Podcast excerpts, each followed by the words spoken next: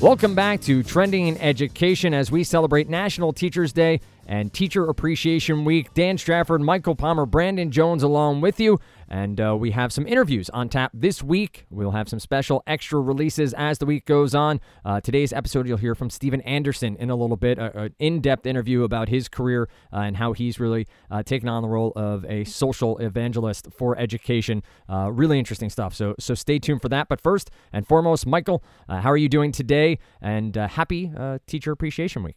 Thanks, Daniel. I feel uh, I feel good. I feel good today. Today is going to be a wonderful show. We're going to celebrate teachers, which is great. Uh, I was trying to figure out uh, is it you know in terms of hijacking a song, is it I believe the teachers are our future. Teach them well. No, see, I don't know where it goes from there. Right, but, right. But, or, or was there an or? To all the teachers I've had before. Yeah, I, I wasn't sure which, you know, who've helped me get through school once more. You know, I think it, it, it, it, would, it, would, just keep going. I would go either way or neither of those. Yeah, neither of them. Maybe. Yeah, I mean, yeah. I think that's always an option. Yeah. See, none of neither of the above. But but but to all to all the teachers I've had before. Yeah, right? like this, I, this I, I heard this, this, goes out. I heard it to all the teachers. Uh, you know, I've learned from, and uh, and it's a really uh, they're an important part of our lives. So it's it's good that we have uh, that we're taking some extra time to to give them their due and it sounds like they're going to get uh, a good amount of dew from us this this week too. And I, I'm not talking Mountain Dew. Yeah. And Brandon, you've talked many times over and over again about your parents, uh, their role uh, in shaping your career path. Uh, a few minutes here or moments here uh, about your parents as educators, and I will ask both of you, but Brandon, maybe you first, of uh, an educator outside of your family uh, who's a big influence on your life. Yeah, sure. So, just another mention uh, folks who are longtime listeners to the show have heard me talk a number of times about my family. Both my, my parents were teachers. Uh, my father then became a superintendent of schools. Uh, both have since retired several times over, uh, but keep uh, getting back in the game. Uh, my mom is a, a, Hall of Fame teacher. So, she taught for 30 years at the high school that she went to wow. and was uh, named to the Hall of Fame for as a uh, as a cl- member of that class, nice. not even just as uh, you know a member of the faculty. Um, and uh, I mean, certainly, most influential teacher in my life is uh, my mom. Um, and like she's she has been she's she's really an awesome teacher. Uh, from I can say that as her son, but I can also say that from you know pointing to her Hall of Fame work. Um, so, uh, so thanks, uh, mom. thanks uh, to all the teachers out there. I'll give one one more. My um, one of my more influential teachers uh, was a guy named Pat Aliazzi. He was my ninth grade Western Civ teacher, and he um, one of the things that that he he did was he gave us a page maximum on papers. So often you were asked to write a one page paper when this was happening, like I, I did, I went to prep school, went to did a lot of writing of you know six and eight page papers as a ninth grader, writing papers for science class, not just for for history and English. And but um, he he taught me, and the listeners may not know it, but he taught me a, a real uh, valuable lesson about economy of language. Mm.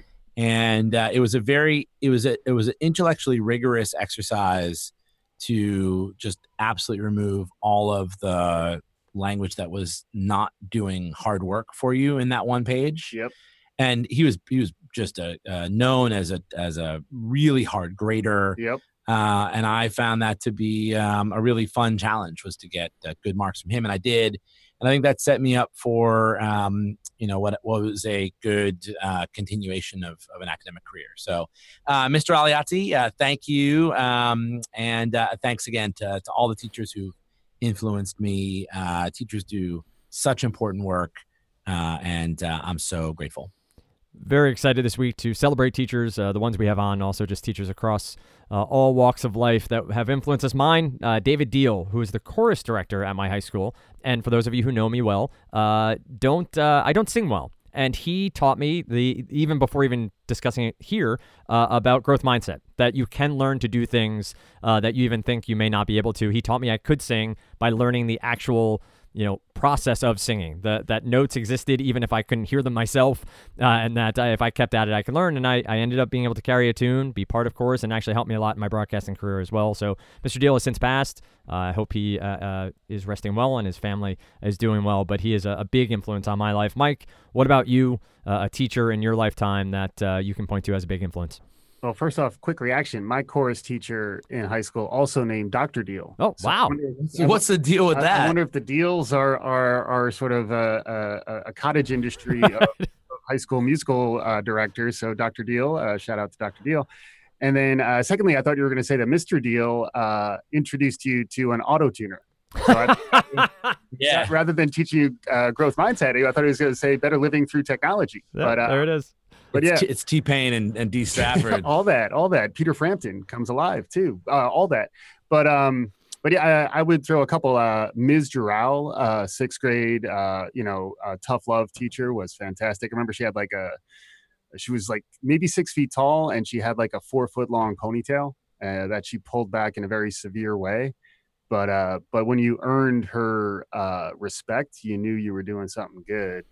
And then uh, and then uh, Mr. Mr. Wineland, Drew Drew Wineland, uh, taught uh, high school English uh, for us, and uh, he's the guy who I probably truly unlocked my love of language and vocabulary because, like, you know, I think it was 11th grade, 10th grade English. Um, you learn it like your mind is ready for vocabulary, and he sort of taught it in a way that uh, that always sort of provoked imagination and humor and, and, all the all the kinds of things we try to do on the show. So I, I would single those two out, but uh, and then not to mention you know great undergraduate instructors. I've learned a lot from mentors on the job throughout my life. So uh, you know to all the teachers we've loved before, there there there are many of them. Way to bring it back. And uh, obviously, we've acknowledged many times over the teachers who are maybe not formal teachers, the ones who uh, teach us things every day, and the continuous education we have, both at work and in our home lives, uh, a large part of the education process that we discuss and the learning process we discuss here on Trending in Education. Now, Mike, uh, you've made mention and you've called yourself out a couple of times about uh, your prediction for 2018 that uh, education would not be forefront in the headlines for general news, but may have its own section. that has not come to pass. We've seen, obviously, the Parkland, and we've seen now, the teacher walkouts, teacher pay being a big topic. We're not going to dive deep into teacher pay here, uh, but do you foresee uh, this movement continuing? No, we talked to Steven Anderson a little bit about it. We'll hear from him momentarily, uh, but it does seem that education for the first four months of 2018 has really been at the forefront, and teachers a big part of it. Yeah, I agree. I mean, I, I think generally we're seeing uh, activism in a way that we haven't really seen in a long time. And a lot of it is centered around schools and classrooms and educational contexts, which I think is really interesting. And I think that's part of the bigger trend around uh, i think social activism activism right to assemble uh, you know uh, the rule of uh, two feet you know like just by being physically present in places uh, treating that as a, a statement of sorts um, I don't think that's going away. I think it does feel we've talked about a little bit throughout the year. Feels more like, and you know, it's before our our collective time, but like it does feel like probably the the sentiment and the the sort of the activation that you saw in the, the late '60s into the '70s. Um, feels like we're seeing that, and uh, particularly interesting that we seem to be seeing it around schools and classrooms and uh, sort of the K 12 activation, particularly in high schools. So, yeah, I think there's a little kid solving there too, right? Sure. So that uh, teachers saw what their students were doing mm. and you know took notice and uh, and followed them out using the you know as you said the rule of two feet yep. followed their uh had their two feet through the walking too. Sure sure. If you listen closely to the uh, Steven Anderson interview, which is coming up next, uh, you'll hear him discuss the, the, idea of kid solving, not by name, but uh, we do get into the topic a little bit and about the idea of allowing students to, to lead the way and, uh, and listening to what they have to say. Uh, a great interview, and I, I listen to the whole thing. It's, it's really in depth and a really uh, interesting dive into his career, but also his viewpoints on a lot of educational topics. Uh, without further ado, here, uh, Brandon, Mike, and myself talk to Steven Anderson. Welcome back to this Trending in Education episode on National Teachers Day. We have a new guest on the line, Steven Anderson. You may know him on Twitter at Web20Classroom. Of course, it's web20classroom.org. Uh, Steven is a ed tech leader in the space, also the creator of the hashtag EdChat on Twitter, for those of you who have followed that over the years. Uh, Steven, first and foremost, thanks so much for coming on our podcast. But uh, secondarily, uh, can you give us some background, how, how, you came to be where you are in your career and, and where it all began? Yeah, thank you. Thanks for so much for having me. So, um, just really quickly, I was a teacher, a classroom teacher for 13 years. I taught middle school math and science. Um, I got my master's degree in instructional technology, left the classroom to work at the district level, became district instructional technologist, and became eventually director of instructional technology for a large district where I'm based in North Carolina. Uh, had the opportunity to go work with schools and districts all over the country, all over the world, uh, and uh, and get to do that on a daily basis a great uh, story to see the development of your career and, and where it went and where it came from. Uh, hashtag EdChat. Why? Like, what, what was the impetus behind starting that conversation on Twitter uh, as something to bring teachers together? So my my friend, my really good friend Tom Whitby and I um, actually met on Twitter, and and we're having some really interesting discussions. And we were talking one day about how maybe it would be cool to to do a weekly kind of discussion around a topic. And uh, and so we we settled on this hashtag EdChat, thinking that it would just be a way for people to kind of come together at a at a uh, the same time once a week to to talk. And uh, you know because at that time during that was when really Twitter was in its infancy and a lot of people wanted to discuss and and have that time. And so we settled on the time at seven o'clock Eastern on Tuesdays because that's what was convenient for Tom and and for me with a with a new family. And uh, it's been that way ever since, and and it's really grown into this um, this this massive movement of of educators not only participating in our conversation, but then taking what they've learned for, from the from the hashtag and creating their own. So most state hashtags, most uh, content curriculum related hashtags came about as because of somebody had a had a conversation through through a chat that we'd done on a Tuesday on a Tuesday night. That's great. Uh, this Mike Palmer. Uh, great, great to have you, uh, Steven, on the show. So, so thanks again for for taking the time. Um, what's it like to be an educator who has such a Twitter following? Because, like, not to not to be uh, struck in awe by the sheer numbers, but uh, but I see that you have 164,000 followers and you've tweeted 102,000 times. I mean, are your are your fingers tired? Like like what's it what's it like? How can you do anything other than manage this massive uh, social following? You know, it's it's it's still very humbling when when I I go to conferences and uh, people will say, "Hey, you know, you were the first person I followed on Twitter," or you know, I I can I can remember my first Ed Chat that I participated in. It's still really humbling to me, and I definitely don't take it for granted. Um, a lot of my tweets are because of the chats that I participate in, and mm-hmm. uh, you know, Twitter has just become a way for me to not only learn and share uh, what what I'm what I'm finding out and what I'm reading and and what other people are doing, but also for how I can grow as an educator. And and I've been I've been a big proponent of personal learning networks for a very long time, and mm-hmm. and Twitter is is is not the only way, but it's a great way to to expand uh, one's own understanding of what's happening in the education space, what's new, what's trending, but also engaging in conversation that's important. You know, a lot of things in education especially that's new and exciting, people just take it face value. So like maker spaces or flipped classrooms, a lot of people jumped on those bandwagons mm-hmm. without understanding the pedagogical impacts that those might have on the classroom. And so I, am I'm, I'm a pot stirrer. I like to push people in the opposite direction and say, yeah, but is flipped learning really the best thing for kids? Or maker or makerspace is really the best thing for kids to do, and really try to help people understand and see both sides of that. And Twitter can be, again, it's not the only way, and it's it's sometimes it's not even a great platform for it, but it is a great way to have audience and to to to expand the voice and to learn from really really smart people. Yeah, and uh, related themes that we've been looking at trend wise uh, are around use of social media and um, and protection of identity and data privacy through social media. Um, interesting to me in particular that you're able to engage through Twitter in a way that is positive and pro social and like learning forward because um, a lot of the news that I hear about these days is talking about negative uses of social media. Um, any thoughts? Uh, you know, there's a lot of different directions you might want to go responding to that, but yeah. but any any thoughts about about any of those those themes? Because it's very um, I like to say zeitgeisty uh, at least once a show. You're trying to get the phrase zeitgeisty, zeitgeisty. into the zeitgeist. Yeah, yeah. I'm, try, I'm trying to trying to neologize zeitgeisty. but uh, but but any thoughts about about like just the role of social media and the, honestly like maybe focusing first on it does seem pro, like hashtag EdChat and a lot of your social presence seems like pro learning, pro social, and a lot of what we hear about is more on the negative front. So, so maybe can you can you begin by just talking about that? Uh, uh, totally. I mean, I wrote I wrote a blog post not too long ago about we we have to stop blaming social media for for society's ills. It's not the it's not the result of the platform. It's the the user who inserts the text. And part of the problem that we have with trying to uh, trying to get schools and, and leaders to, to understand the use, the, the positive use that social media can have for learning and growing and sharing is they, they bring a lot of their own baggage. They bring a lot of their own preconceived notions about how those tools are used. And that then infects what they're, what we try to do in, in teaching and promoting the positive use of the tool.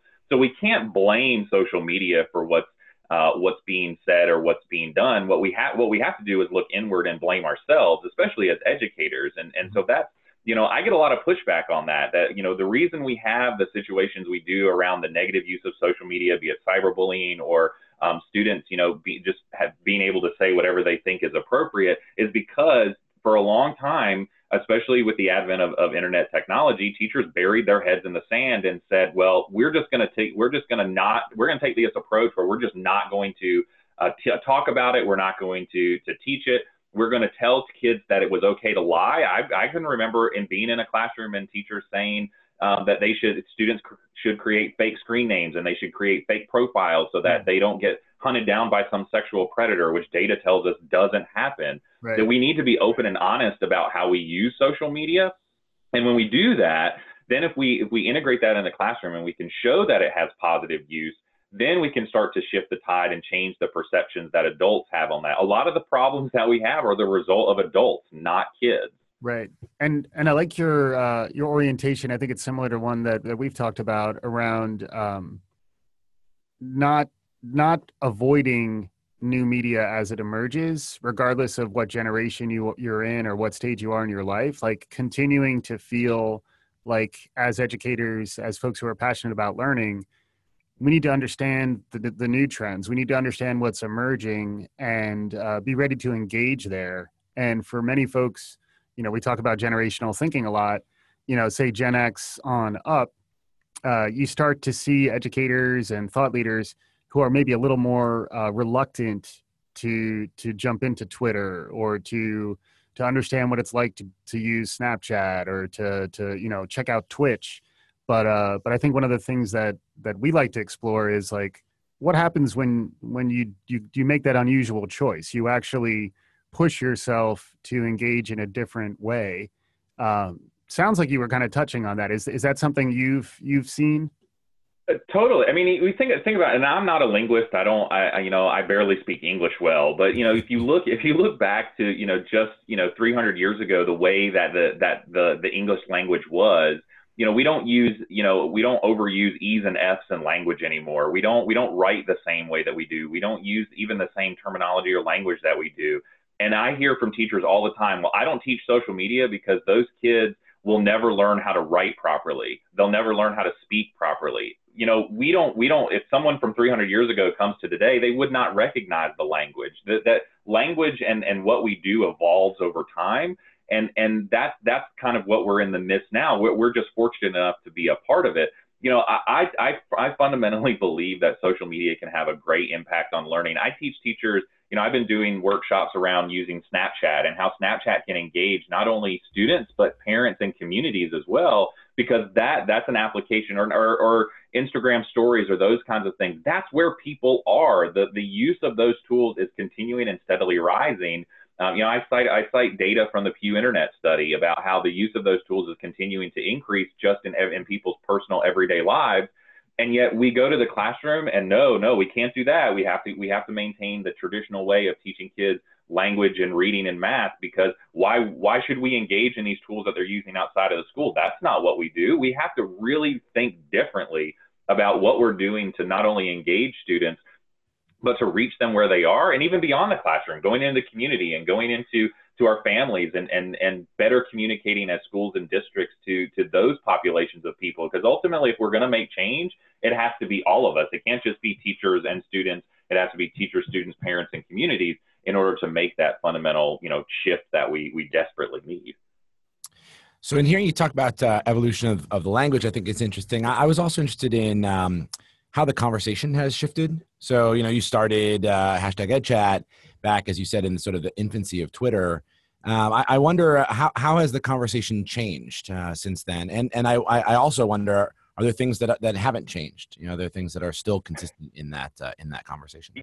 A lot of it hasn't. I mean, we've been talking. We had EdChat's going to be ten years old in August, and we've you know we've had conversations you know around professional development. We've had conversations around the the need for um, giving students a life outside of school. So things like homework um, and stopping the use of homework. We've had conversations, you know, around the the efficacy of of the use of different types of, of technology tools. I mean, these are conversations that have have been happening for for many many years. The problem is we still have a large group of teachers who don't believe that that social media or the engagement in those conversations is beneficial to their professional practice. Mm-hmm. And a lot of that has to do with the attitudes of the districts and where they work. You know, I'm I'm in a district almost every day and talking to teachers every day and talking to leadership every day. And the, the attitudes towards the use of these tools for teachers to personalize their professional development is still seen as the district has to tell that teacher what they don't know, and the district has to provide that that instruction so that they that they believe it's high quality. You know, I I, I I'm a I'm a huge fan of, of a, a website called EdWeb, and you know, free professional uh, pro, uh, free professional development for teachers, video based. They can take it anytime, anywhere. It's so high quality. Hmm. And when I was instructional technology director, I had to fight my board for nearly a year to get them to recognize that the hour that that teacher sits in front of that webinar can be translated. What they learn can translate directly to the classroom. And so they should be awarded time and credit for taking that, that professional development. Districts and, and schools don't have the resources, the time, or the money to personalize learning for every student, let alone every teacher. So why shouldn't that teacher be able to go out and, and get that uh, that professional development on their own? So the, the, the problem is, no, the conversations haven't changed. We're still talking about changing school start times. We're still change, We're still talking about changing uh, you know, dumping homework in, in, in order to, to really let kids be kids outside of school. I mean, we're still having those same conversations. The, the, the difference from the beginning to now is that we're, we're starting to see little pockets of people actually starting to push back and going back to their schools and saying, look, I had this conversation. These are really good ideas. We need to start thinking about and doing this. But just you know, the problem at the outside of, of just social media and, and ed tech in general is things in education tend to move very slowly for whatever reason. And, and, and we, we've got to take it on ourselves to push a little harder to, to go a little faster.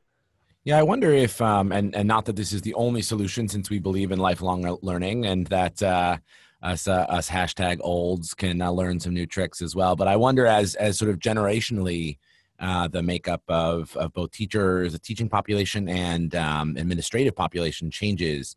I wonder if we're going to reach a tipping point where you know the majority of of uh, of teachers or or professionals in schools are going to be you know millennials um, or uh, or di- at least digital natives. I wonder if, if, if I assume we will reach that tipping point. I think that's the, that's the way that math and life works. But uh, I wonder when we do. Do you see Steven as that having a, a change? I, I do see a lot of I see a lot of youth, you know, and and I see a lot of youth using social media, and it's not just Twitter. It's you know Facebook groups. It's it's other platforms as well. You know, even Instagram is a growing place for for educators to share. I, I see a lot of different places.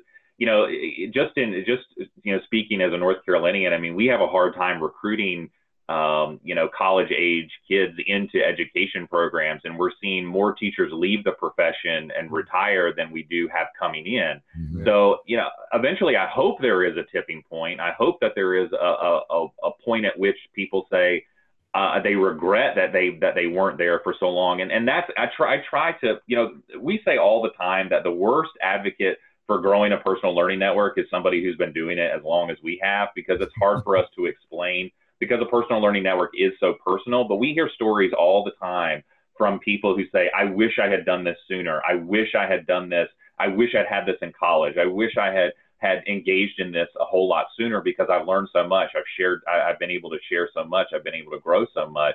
Mm-hmm. What we need is are those stories to continuously be told and for teachers to not feel like when they go in their building and they go to their school and they stand up in their faculty meeting and say, look at this great thing that I learned. It's not about them. It's about helping everybody improve. I mean, I believe we have, we all have a fundamental, uh, a fundamental duty as educators to ensure that, that students everywhere have a high quality education, no matter whose students they are. And so if I'm going to stand up in a faculty meeting and say, look, I've got this great way that I'm connecting with other people, you should try it too. Doesn't mean that it has to be Twitter or Facebook or Instagram. It's not a one one end all be all. It's just the ma- the nature of connecting with other educators outside of the building that's truly fundamentally changing what those teachers who do that, who they are in the classroom and the learning that takes place there.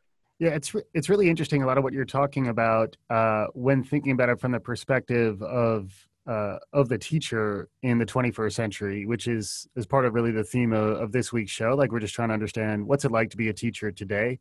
Um, what I'm seeing you respond to in some ways is uh, the fact that it, while you get autonomy within your classroom, it can be a somewhat isolating experience where like mm-hmm. you're able to sort of you know get fulfillment and engagement because you're you're teaching your class you can see the impact and the connection you're having the relationships you're building but at the same time it's your classroom and you're kind of in it on your own um, mm. it how and then at the same time there there's sort of uh, new new trends that we're seeing around teachers organizing and and teachers walking out together and also supporting students activism um, I imagine you're probably tuned into that a little bit uh, as well. So, uh, so any thoughts, just sort of in in in response to that? Yeah, I mean, I don't, I, I don't claim to know everything that happened in the classroom. I've been out of the classroom for a very long time. I talk to teachers every day, but it is not anything like being in there day in and day out. But from what I, what I've seen and from my experience, you know, the, the, the, a lot of the burdens that are placed on teachers are due to uh, uh, conditions outside of their control and teachers in many states across the country have said it's time for us to take back that control. And and a lot of it does come down to funding. It it I mm-hmm. think a lot of it is salary and being paid a livable wage. But you know, if you look at like Arizona, they they were not just fighting for a livable wage; they were fighting for money for their schools so that they could buy books and kids could have supplies. And you know, when when when you don't we don't have the the basic things that we need in order to teach, it makes teaching so much harder and makes the the use of social media to connect or personalizing my my professional development low on the list because my priority is making sure those kids get a high quality education. Mm-hmm. So if I can take it upon myself and organize and tell legislators, you know, in, in every state to say, look, you've got to fully fund education, not just at the salary level, but just overall, making sure that kids have the supplies and have what they need and making sure our schools are high quality. Mm-hmm. That makes a huge difference. Once we can, once we all can agree and get on the same page with that and, and really start making fundamental change at the legislative level, then I think we can really start to begin looking at how can teachers uh, every teacher wants to teach better. I, I, really believe that. I really believe that every teacher doesn't believe that they are the best out there. They want to be better. They just need help in figuring out how they can do that. When I'm having to worry about if there's enough money to buy supplies for my classroom, that's a low priority for me. And so if we if we can figure out you know this this situ this funding situation and and I'm I fully support any any teacher that that any teachers or states that want to do it I think it's the I think it's the best way to do it especially like here in North Carolina they're doing it May 16th mm. and I my wife is a teacher and I keep saying you need to take the day off and you need to go to Raleigh because they need to know how they need to know how you feel mm-hmm. um, we everybody needs to do it they need to do it to tell to tell legislators that look if we want to improve and we want to be a world class society in the U.S then we've got to fully fund education. Yeah. Once we can do that, then I think the other things can begin to fall in place. But I think uh, uh, we're not moving forward because we have all these outside influences that are putting undue pressure um, directly on the classroom. Yeah, and it's it's got to be difficult as well. Like in, in, one thing, another trend we look at is sort of the importance of social emotional learning, and uh, and the idea that you need to be able, as an instructor, to teach non cognitive skills to your students.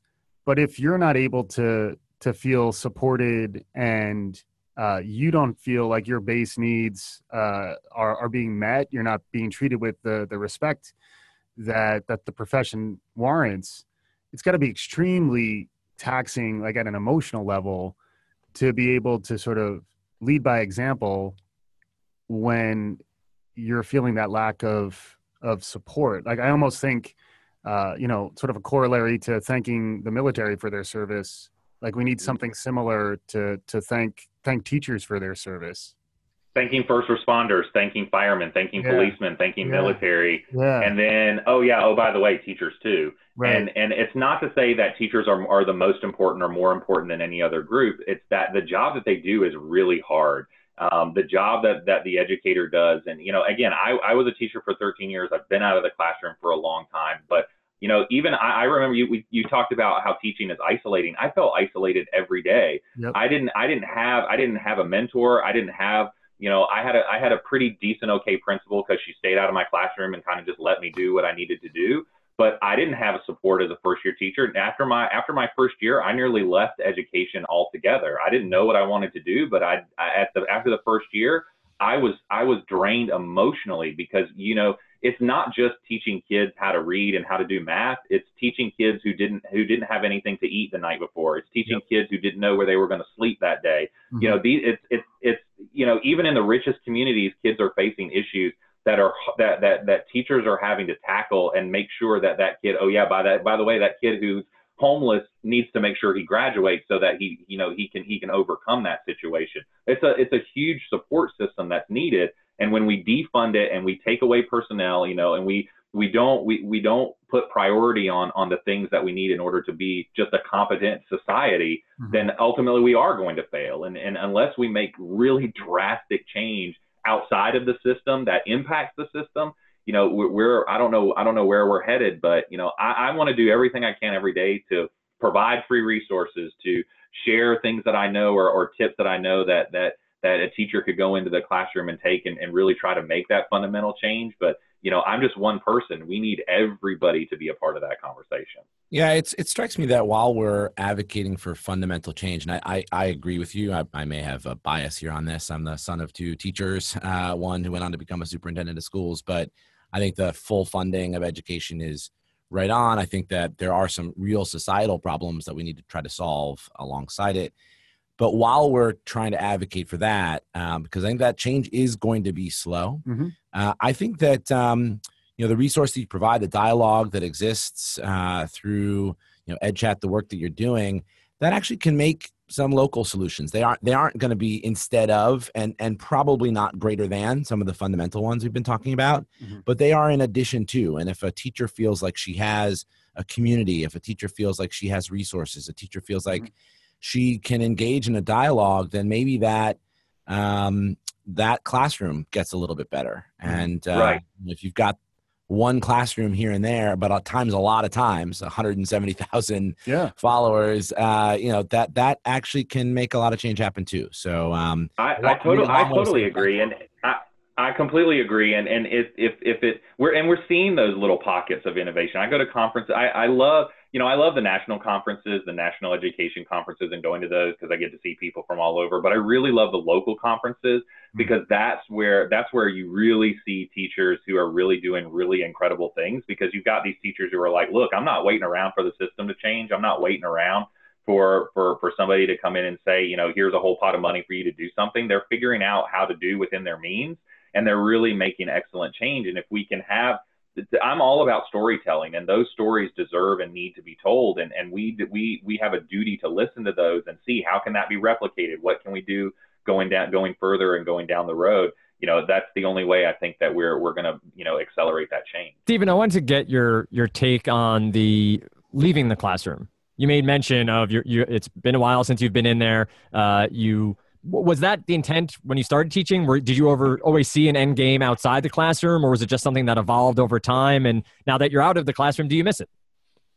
I, I do miss it. I miss being around kids. Um, you know, I miss having that opportunity to to teach. Um, that's that's why I, I I work with adults every day. Sometimes working with adults is harder than working with kids. A lot of times it's, it's harder than working with kids. Mhm. Um, so I, I still consider myself an educator and and still teach. Um, you know, mostly on a daily basis. But you know, when I got into teaching, I thought I would be that teacher who taught for 30, 35 years. I mean, I didn't have any any intentions of of moving out of the classroom. My father is getting ready to retire this year. He teaches middle school. He's been teaching for 37 years. Um, and um, he, you know, I thought that would be me. I thought that I, I would be that that teacher, and and I, I was I came in right when technology was really starting to come into the classroom, and I, I just I had a I went to a workshop and was learning how to to to to do using um, response clickers in the classroom, and I asked the person who was presenting, I said, "How did you get your job?" uh, and because I was just curious. And it was like, oh, well, you can go to you can go to you know, get your master's degree and you can do this. And so I just I went and got my master's to get my master's because at that time in North Carolina it paid more money. Right. So I went and got my master's degree, and then kind of I had this position at my at my school where I was a teacher, where I could go and I could do professional development for my teachers in technology, and it kind of evolved from there. Um, but I, I do I do miss it. I don't miss what teachers have to deal with on a daily basis. Uh, but I do miss the fundamental elements of teaching, but I try to stay as close to that as I can by, by working with adults. Yeah. There's a, a, cascading nature of what you do now, though, right? So you may not be influencing 23 students in your classroom, but by the nature of what you're doing each and every day, uh, is that sort of a drive now that you're teaching all of these teachers to then hope that a certain percentage of those take something you say and bring it back to the classroom? Definitely. I mean, I, I write blog posts. I write, I wrote my books. I write you know, I'm writing another book right now, and and I, I, I do all those things and tweet and share and and do presentations and uh, and do things like this to, yeah. that hopefully that a teacher somewhere will will read it and say, you know what, you know that last post that I, I my last post I wrote about. Um, you know how we can take creativity that kids have outside of the classroom and bring it into the classroom and you know, I hope some teacher reads that and says, you know what, I, I really want to take this to heart and I really want to do authentic learning and I really want to learn what that means or I want to do problem-based learning or I want to use social media. And if I can influence that one teacher, that then it's just like how I can make a difference in the life of that one kid. It's, it's that it does have that cascading effect. And so that's why I present all the time. That's why I, you know, I'm on the road constantly working with, with teachers and, and especially leadership. Now I have a real passion for helping leaders change their mindset as to, you know, how uh, technology can be viewed in the classroom. But I, I, do I do hope it has a cascading effect. And I've heard from from some folks who have been in my sessions or read my book. Oh, because I read this, I'm now doing this, and that that's really that's a really a, a driver for me. And, you know, on a a somewhat related point, or maybe maybe it's just a new one. Uh, the we did a, a March Madness uh, trend spotting uh, tournament uh, this year, and our winning trend uh, was called kid solving, which is looking to to kids uh, to like the emerging generations to help us understand you know how to how to answer, how to solve problems that kids are facing but also at times how to solve problems that are really uh, facing facing the entire culture. Um, as an educator in the 21st century uh, particularly maybe in light of some of the the social movements that have been happening lately um, how do you think about getting the next generation, uh, you know, Gen Z or the Parkland generation, like how do we how do we think about getting them engaged about teaching and think about how maybe in some ways they're equipped to teach us how to teach in fundamentally new and and better ways. Uh, any thoughts on that? Yeah, so I mean, I, I, I once had a kid tell me, you know, like, don't give me the problems I already, you know, that already have answers. Give me the problems that don't have solutions yet, and let me figure them out. I mean, mm-hmm. kids have an innate desire to be problem solvers. You look at, you know, you look at toddlers. I mean, I have a four-year-old, and that's she she wants to problem solve. She wants to figure things out. My nine-year-old daughter is the same way.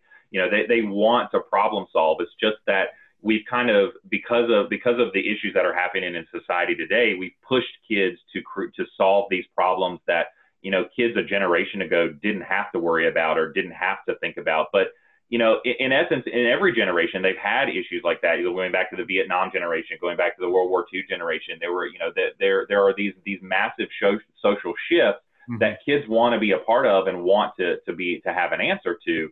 Uh, and and I think we need to I think we need to encourage them. We need to encourage kids to walk out and stand up for their First Amendment rights. We need to encourage kids to um, to to to be in front of, of city councils and senates and and and and presidents and say, look, this you know whatever the issue is has to stop, or we have to fix it, or we have to change it.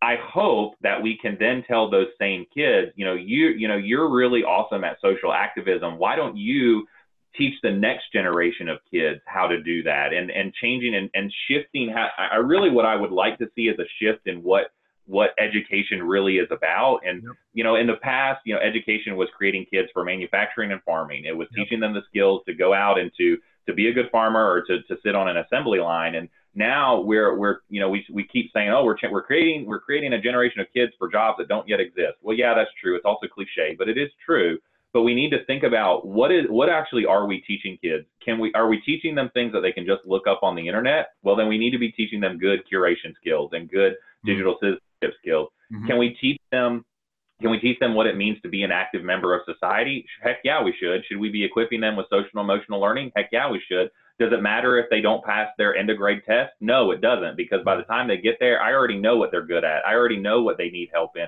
because I've helped them along the way. We need yeah. to we we need to really rethink what education really is. Yeah. And again, that's a long-term problem down the road, but I hope that we can have this generation, especially these Parkland kids, I hope that they see the impact that they're having. Mm-hmm. And I hope that, that some of them say, look, I, I want to go help other kids do that. And I'm going to go into teaching to do that. Yeah. And, and even thinking about formal versus informal education, you know, so like they're, you know, in many ways, I, I, I think many of us think of ourselves as performing an educational service, even if we're not in a classroom. And like I, you know, I was uh, talking to to folks uh, who uh, who do a lot of podcasting and uh, and they were saying they think of it as a learning engagement. Like they're actually helping to to sort of elevate thinking.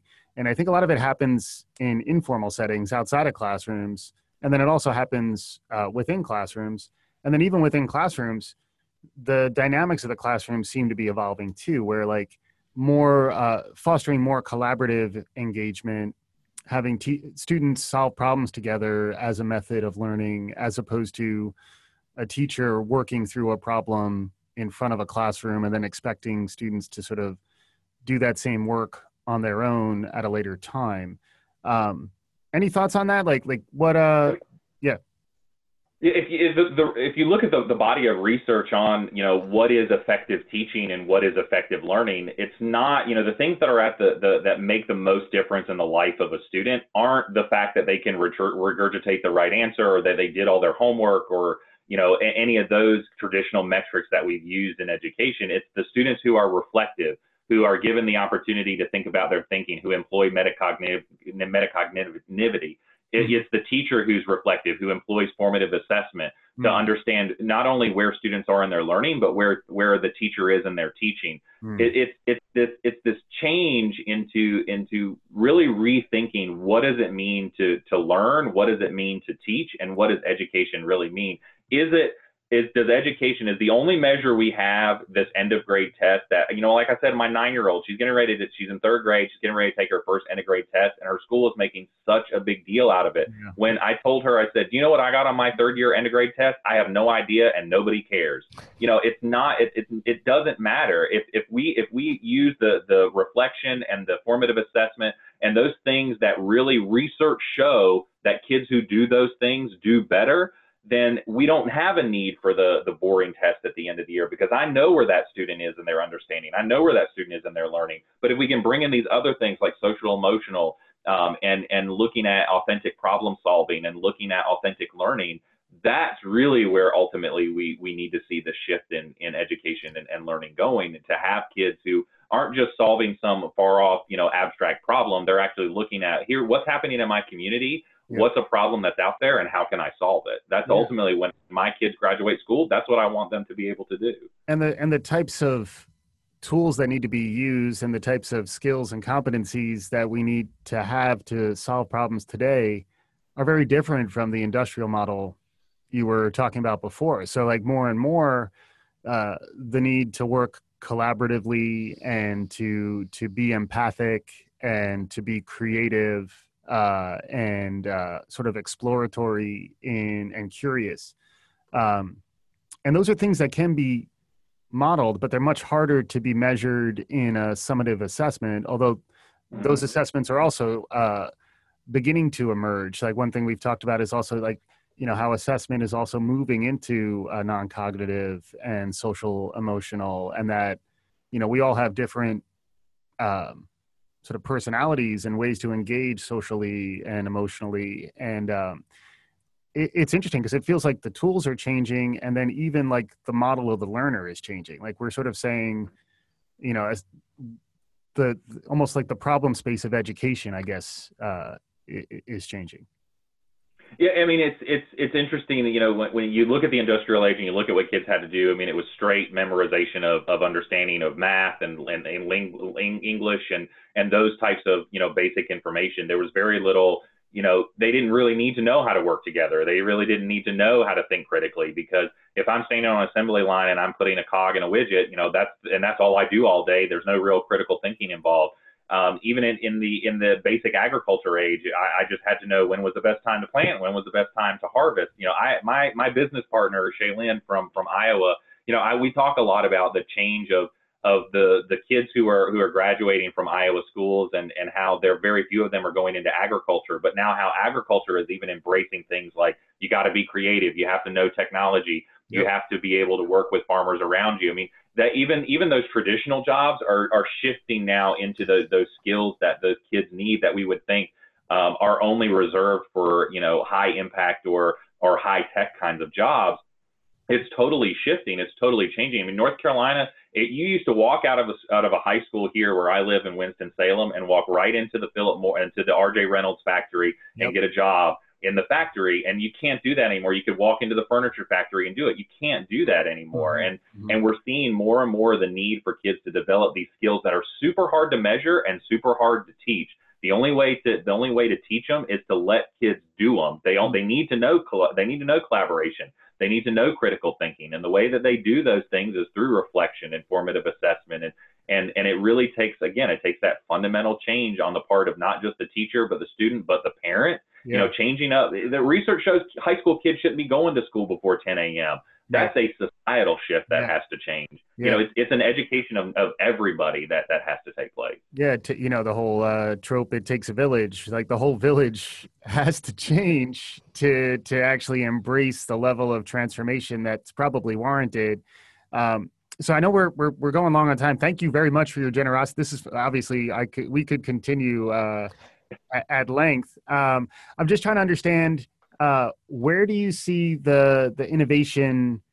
Like, what where will the change happen? Like, where is it? Like, how will the the new model emerge out of uh, you know the the current you know the current playing field because like we know that there's some challenges for teachers there's a little more organization uh, among among uh, you know teacher unions and there's more engagement with students around social um, and then obviously getting buy-in at a district level like you were talking about is something that's important uh, you know really society needs to change its thinking. Um, we like to say uh, you know william gibson's quote the future is here now it's just not evenly distributed. Um, where where do you think the future is now and like how's it going to spread and what can our listeners do to to, to sort of maybe uh, lean in and participate in the change yeah, I, I mean, I think I, think there's there's it, it's going to be hard to nail down exactly what that thing is going to be. If I, I I'm sure I could be a multi-billionaire if I knew this is the thing that's going to change it all. But I think what we're what we're beginning and gradually seeing is we're, we're seeing a shift just in in in society in general in the way that we think about you know traditional things you know, tradi- you know transportation is being thought differently the way that we deliver goods and services is being is being redefined and i think we're we're going to we're going to rapidly see this change of in society around us and at some point educators are going to say enough is enough and and we're starting to see that with these edu- with educators banding together and saying look it's more important for me to be out of the classroom and to march and to strike on behalf of my kids mm-hmm. than it is than it is for me just to sit on the sidelines. And I think we're going to start seeing a snowball effect. It's going to be slow, but I think we're going to start seeing a snowball effect, and, and teachers are going to start saying, you know, enough is enough. There was that threat, uh, you know, for, for a long time, even here in North Carolina, right to work state. There's that threat of if yep. I walk out of the classroom, I'm going to lose my job they and I, I tell I keep telling everybody they can't fire all you know 20,000, 30,000, 100,000 of you. They right. can't. They've got right. nobody to replace you. Yep. So you know it's it's time that we start standing up and we start saying, look, we've got to do, we've got to change. And as a teacher, what I can do is be engaged in the process and and and understand what is what is the current research telling me about student learning? What is the current research telling me about about teacher education and, and teacher uh, teacher assessment? Not discounting not discounting, um, you know, collaboration amongst teachers and, and, and not discounting, uh, you know, the, the teacher, teacher evaluation. Those can be growth tools for us. And then looking at how, how have I, how, how was I traditionally taught and how is that different from the students that I'm teaching and what can I do simply and easily that's going to engage and, and effectively reach my students. I think that we're to, if we start seeing that more and more, it's to snowball and it's to pretty soon, it's to be, you know, a, a runaway train in terms of change. Yeah. And it sounds like you're, you're sort of, you're trying to foster that conversation. So like folks who are interested, uh, sounds like, uh, sounds like, uh, they, they have one more person that they can maybe, uh, engage with who they, they may not have been exposed to, uh, to before. You can use the hashtag ed, EdChat to find Steven. Of course, it's at Web20Classroom on Twitter. That's the same as his uh, website. Uh, we've talked so much about uh, Steven the educator, but I wanted to close with how are you learning today? Like, what what's your approach to lifelong learning, and how are you each and every day? I'm sure it's a process you you take to heart. Uh, what are you focused on when you're trying to to learn each and every day? I mean, I look at what what is I, I do look at trends. So I look at what are people talking about and, and what is what's happening. I, you know, I go to conferences and I look through schedules and I think about you know what is a, what are a lot of people talking about. I spend I spend a good hour a day re- just reading. I read blogs. I read. I, I try to read research. Uh, I try to make sure that you know if I'm if I'm teaching something or if I'm talking about you know I've been talking a lot about engagement versus effectiveness. Mm. I need to know myself what does the research tell us around engagement and effectiveness. Um, but I also, you know, I have Twitter up all the time and I look and I see and I, I you know, something catches my eye and then I'll dig right into it. Um, I, I'm fortunate that I have a lot of people in my network who are really, really smart and who do a lot of different things that I can lean on. Um, but, but me personally, I, I'm just, I'm interested in, in supporting educators, but also showing those, those research-based strategies that can really enhance their learning. And so a lot of it begins with reading uh, and being plugged into the process through social media or, or webinars or conferences or things like that. Uh, great having you on here, Steven. Really appreciate the time going long as well. As I said, it's a hashtag EdChat every every Tuesday. Still, is it still every Tuesday? Every Tuesday, seven o'clock Eastern. Same bat time, same bat channel uh, over there on twitter.com uh, at uh, Web20 Classroom. You can find them and, of course, uh, participating in that. And you'll see that hashtag beyond, to, it's constantly used, and there's some great conversations going on at all times uh, using that and other hashtags, as Steven said before, spawn from uh, that hashtag. We appreciate the time. look forward to hopefully, hopefully, talking to you again sometime in the future and really appreciate the, the minutes here on Trending and Education a wide ranging excellent interview with Steven Anderson. Some great stuff from him. Uh, obviously, a diverse life that has been led uh, from the classroom now to helping others lead their classrooms. A true evangelist of different education styles, uh, ed tech, and learning across the country and around the world. So we do so much appreciate him coming on to Trending in Education for the rest of the week to celebrate Teacher Appreciation Week. You will hear from more instructors from early education to college professors to some live online instructor as well uh, to talk about the depth and breadth of teaching in current times and what we see for the future. So stay tuned the rest of the week right here to Trending in Education. Of course, as always, you can find us on Twitter at Trending in Ed. It's Trending in Ed on Facebook as well, trendingined.com as well as trendingineducation.com. If you're over on iTunes, Stitcher, TuneIn, leave us a rating, leave us a comment, let us know what you like about the podcast, what topics you want us to cover in the future. With all that said, thanks so much for listening to Trending in Education.